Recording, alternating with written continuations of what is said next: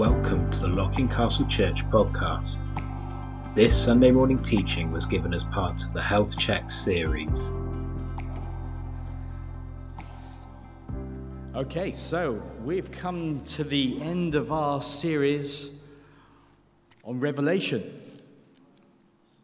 No R, no, no, no kind of sense of, you know, loss that, or is it just a little bit too close to the knuckle sometimes?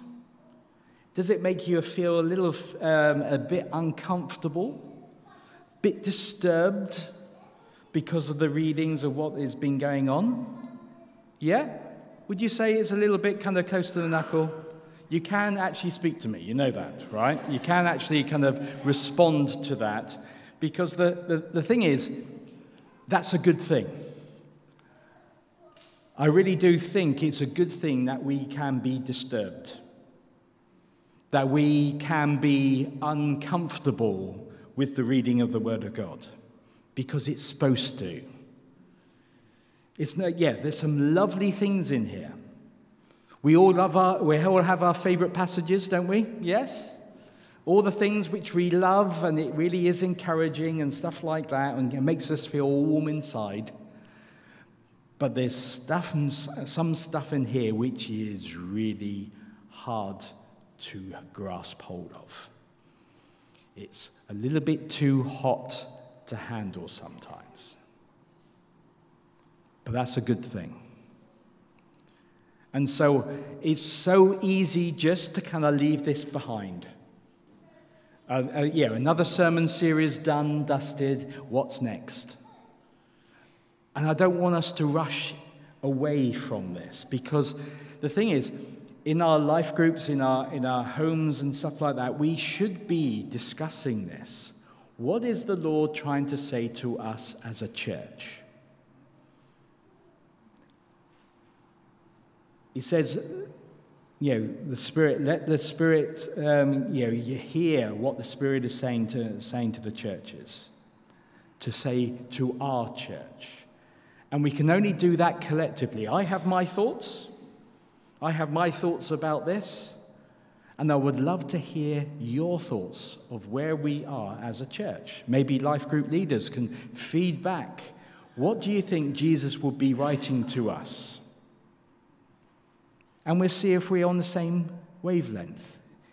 Because if the Lord is saying something, what I feel is in my heart, and, and it starts to come through, then we have to kind of listen and go, okay, because we are just as, uh, as you know, looking through the, uh, this letter to these seven churches, we are at risk of all this stuff.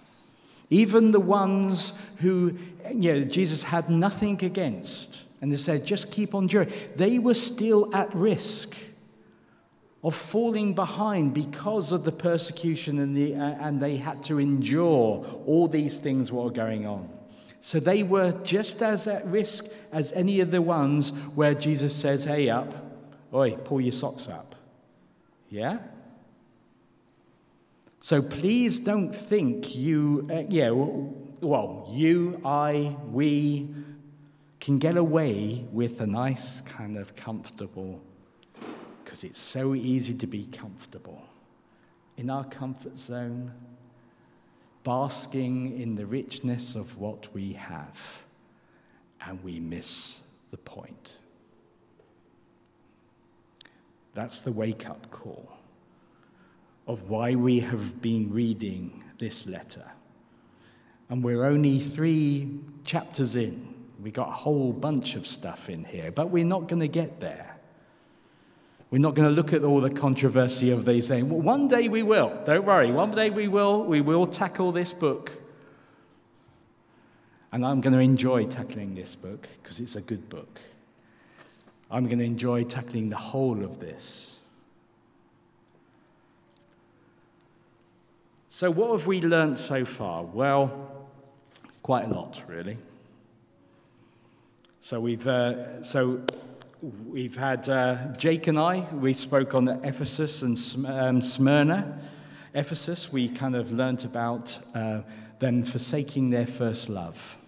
abandoning their first love. They were all busy, everything was all hunky dory there. They were, they were certainly busy doing good stuff, but they had lost what they were doing it for.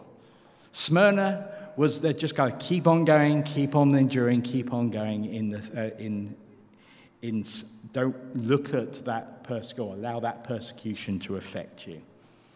Then we had Kat, who uh, really kind of had a hard one. Sorry about that. You chose it, though.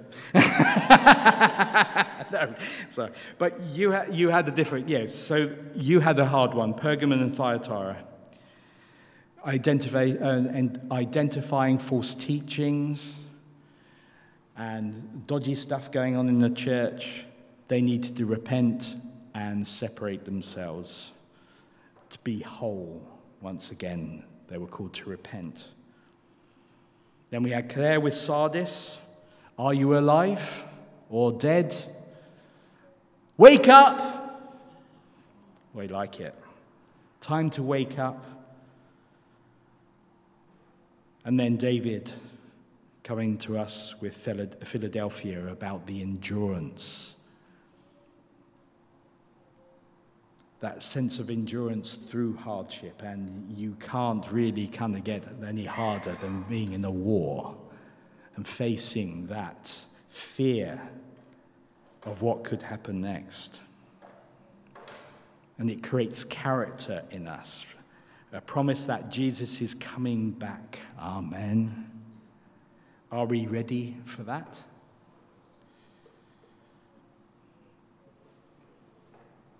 But all these, things, all these churches have in common and the, you know, the one which I've got Laodicea here, we all had uh, that to, to those who are victorious.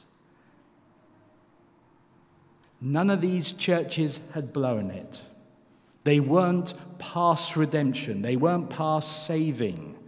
There was always hope. There was always hope that there's something good can come out of this mess or this endurance or what was going on. They hadn't blown it.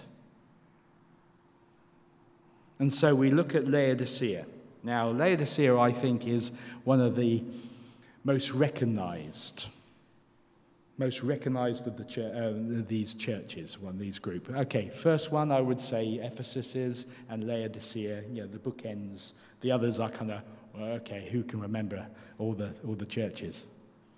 And it's a horseshoe. If you remember on the map, there's a, like a horseshoe. So we were right at the end of the horseshoe. So, Laodicea, what do we know about Laodicea? Well, like all the other um, cities, they were on good trading routes.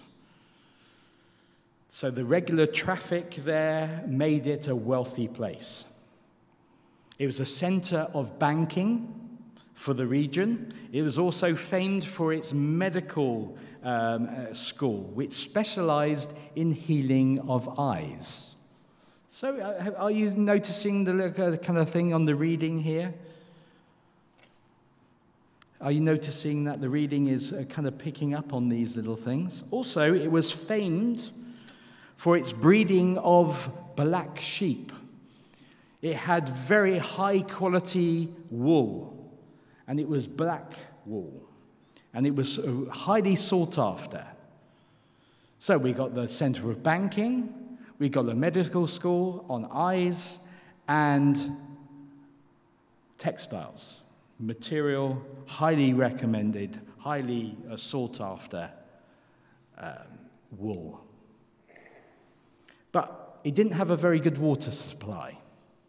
So in the summer, the river Lycus would regularly dry up in the summer.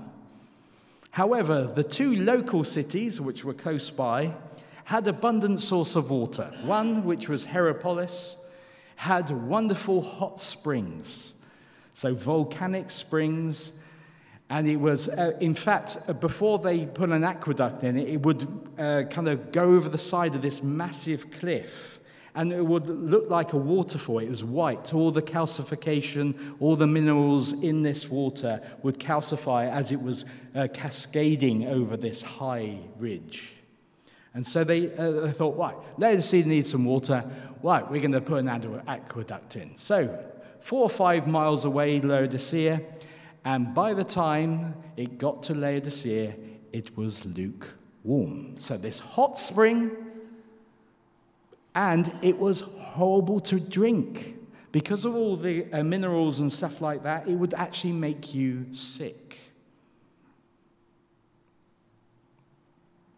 So, what about the other city? The other city was Colossae. And it was supplied by abundant water of a nice mountain right next to them, alpine fresh water. Wouldn't that be lovely?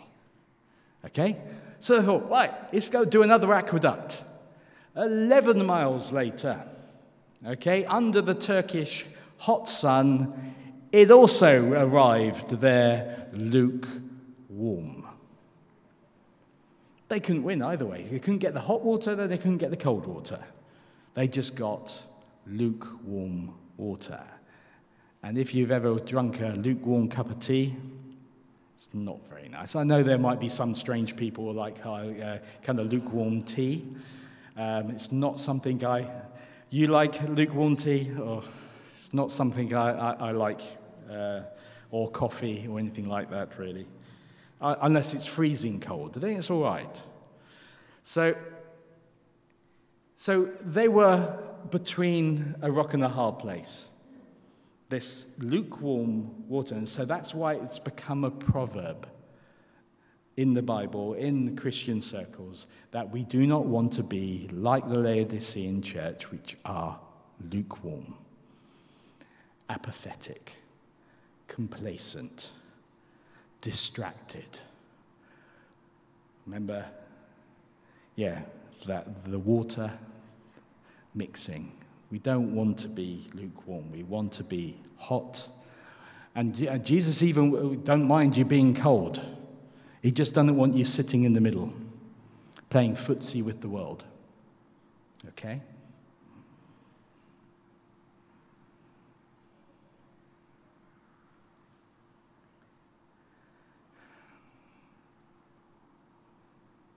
So, have we become apathetic? It's so easy to become uh, just same old, same old. And just let it happen to us rather than actually making a kind of sense of purpose and Jesus preferred that the Christians here at Laodicea were either hot or cold because Jesus was disgusted with the lukewarmness. Now, in, in the uh, New Test, uh, in the NIV here, it says spit you out. Well, actually, it's a much stronger word. Vomit you out. So you know that water, the, the hot water which uh, was lukewarm, what came to what made you sick now, if you wanted to drink that, it will make you vomit. And that's what he was saying, that the, actually tasting these Christians, he would, he's going to vomit them out. Spitting or vomiting is not really nice, is it? It's not something we think that the Lord is going to do, but he is saying that he was going to vomit them out. Because it makes him sick. Had the uh, success of the city made the church smug like attitude? We are okay. We are good enough. Yeah? I don't, we don't need any help from anyone. In fact, there was a, a there was a uh, earthquake.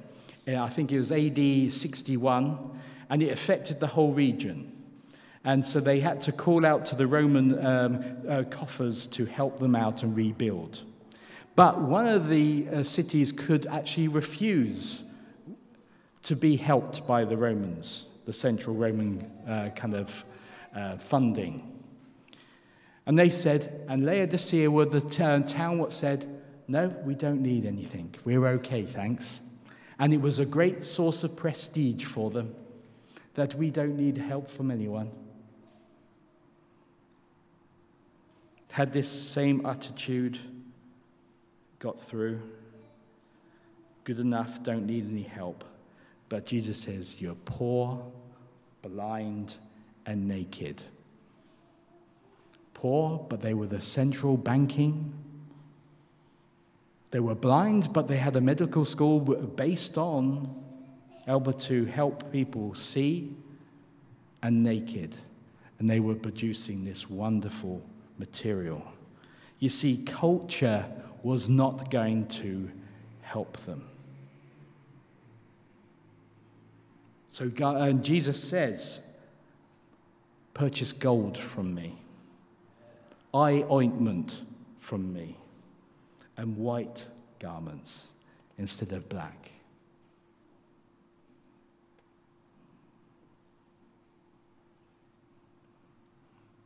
Now, I haven't got time to go into those kind of things in great detail.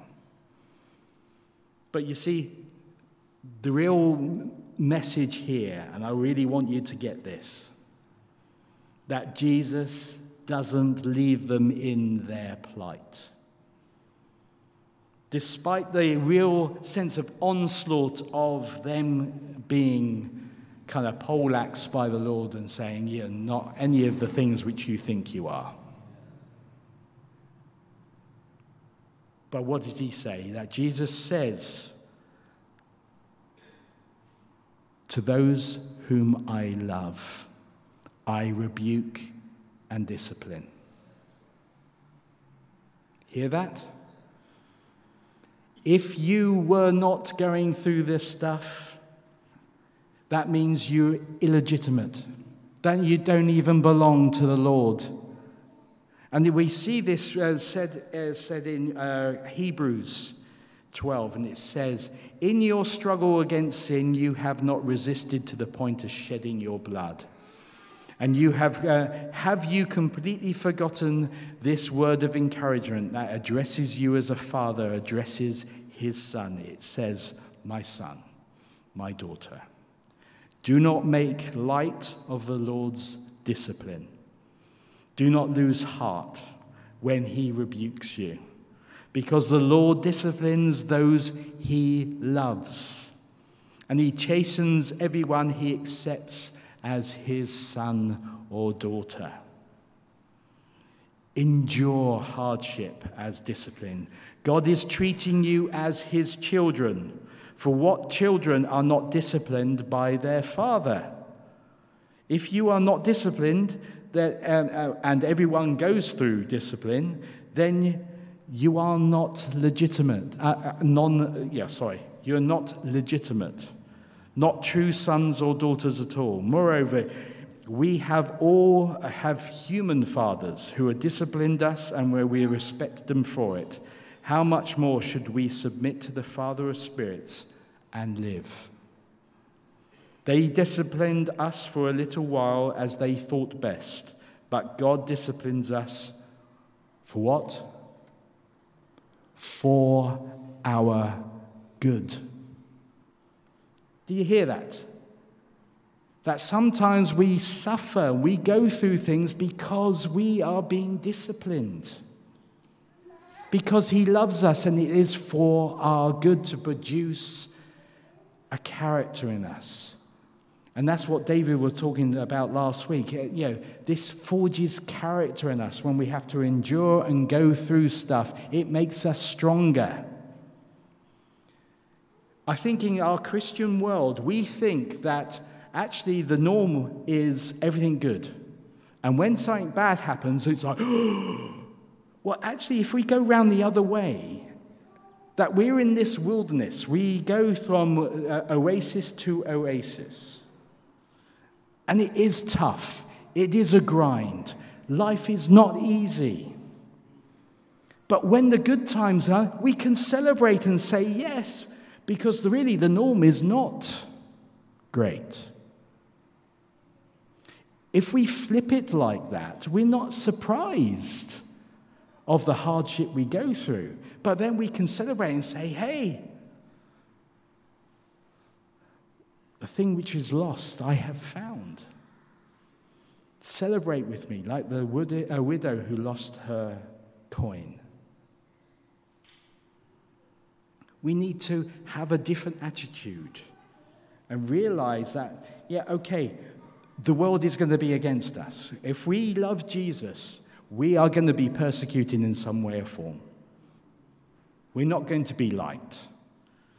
We're not going to be the cool kids. We're not. Because people think we're strange. We got two heads because we follow Jesus. But the thing is, we've got something on our side which is far greater than any of the things which we go through. So don't be surprised with suffering. Don't be surprised at hardship. Think on, okay, Lord, what are you teaching me here? And know it's because He loves us and wants to do good to us. No discipline seems pleasant at the time, but painful. Later, later, on, however, it produces a harvest of righteousness and peace for those who are trained by it. Therefore, strengthen your feeble arms and weak knees. Make level paths for your feet so that that is lame will not be disabled, but rather healed. It's time to strengthen.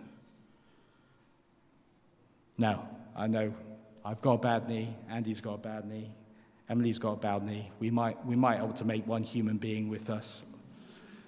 We all might be squeaking, we might all be aching, and all those kind of different things. And we may be feeling really weak not strong enough to carry on going through. And Jesus here says through this writer, therefore, strengthen your feeble arms and weak knees. Believe in him. Be earnest and repent. There's always a way back. And that's the wonderful thing about the, this letter. There's always a way back. He is so in love with you. He wants this relationship with each one of us. And He wants us all to come back to Him. That was the whole point. He wasn't just going to wipe them off and say, Right, that's it, I've given up with you.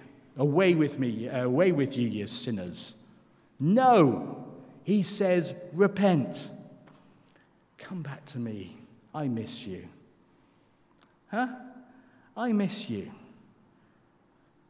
Be earnest, stir up, be strengthened, pull your socks up. We are his household. His job is, our job is to welcome him home every time he comes.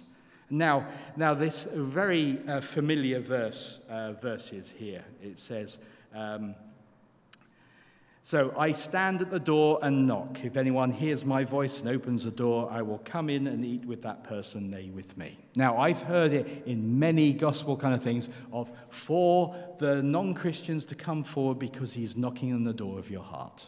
Okay? Now, it's out of context. Okay? It's okay. It's still good. It's still good. It's still wonderful, but it's out of context. Who is he talking to? He was talking to the church, he was talking to believers already. And he's saying, Come, you know, I'm knocking on the door. Open that door and let me in, and we will eat together. We will have a meal together, and it kind of it, it brings back the thoughts of that this is the breaking of bread. It's the love feast. Remember what I have done for you on the cross. My blood shed for you to wash away all this mess, to restore our relationship with Him. This is the bridegroom knocking on the door of the house where his beloved lies asleep. That's from the Song of Solomon. It's a precursor to the marriage feast of the Lamb. which we see in Revelation 21, which we'll get there one day. Come eat with me, is his words. Jesus wants to share a meal, like he shared with his disciples his last meal. A picture of his powerful and personally giving himself for his people. All we have to do is open the door.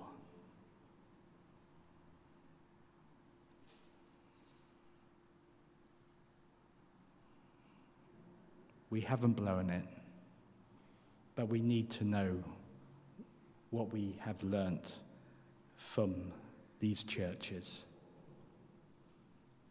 Where are we?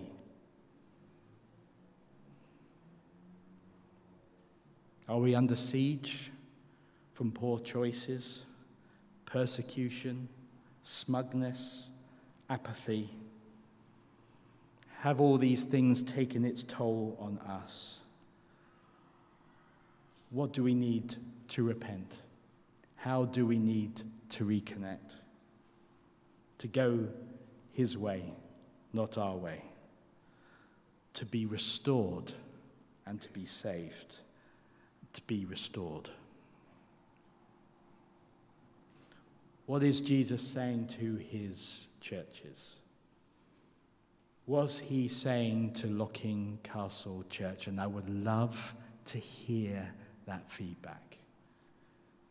Ask yourselves in your life groups, in your Bible, you know, in your prayer, uh, prayer triplets, whatever you do, talk about it. Compare these scriptures and this, see what the Lord is saying to us. I have my thoughts, but I would love to hear your thoughts. So that goes out to you, life group leaders. Okay? I'd like some uh, feedback, please. You send me an email or you can talk to me, chew my ear off or whatever. Okay? But I want to hear what you're saying. What is the church saying? What is the church feeling? I'm encouraged that there's always hope. And to those who are victorious, I will give a right to sit with me on my throne.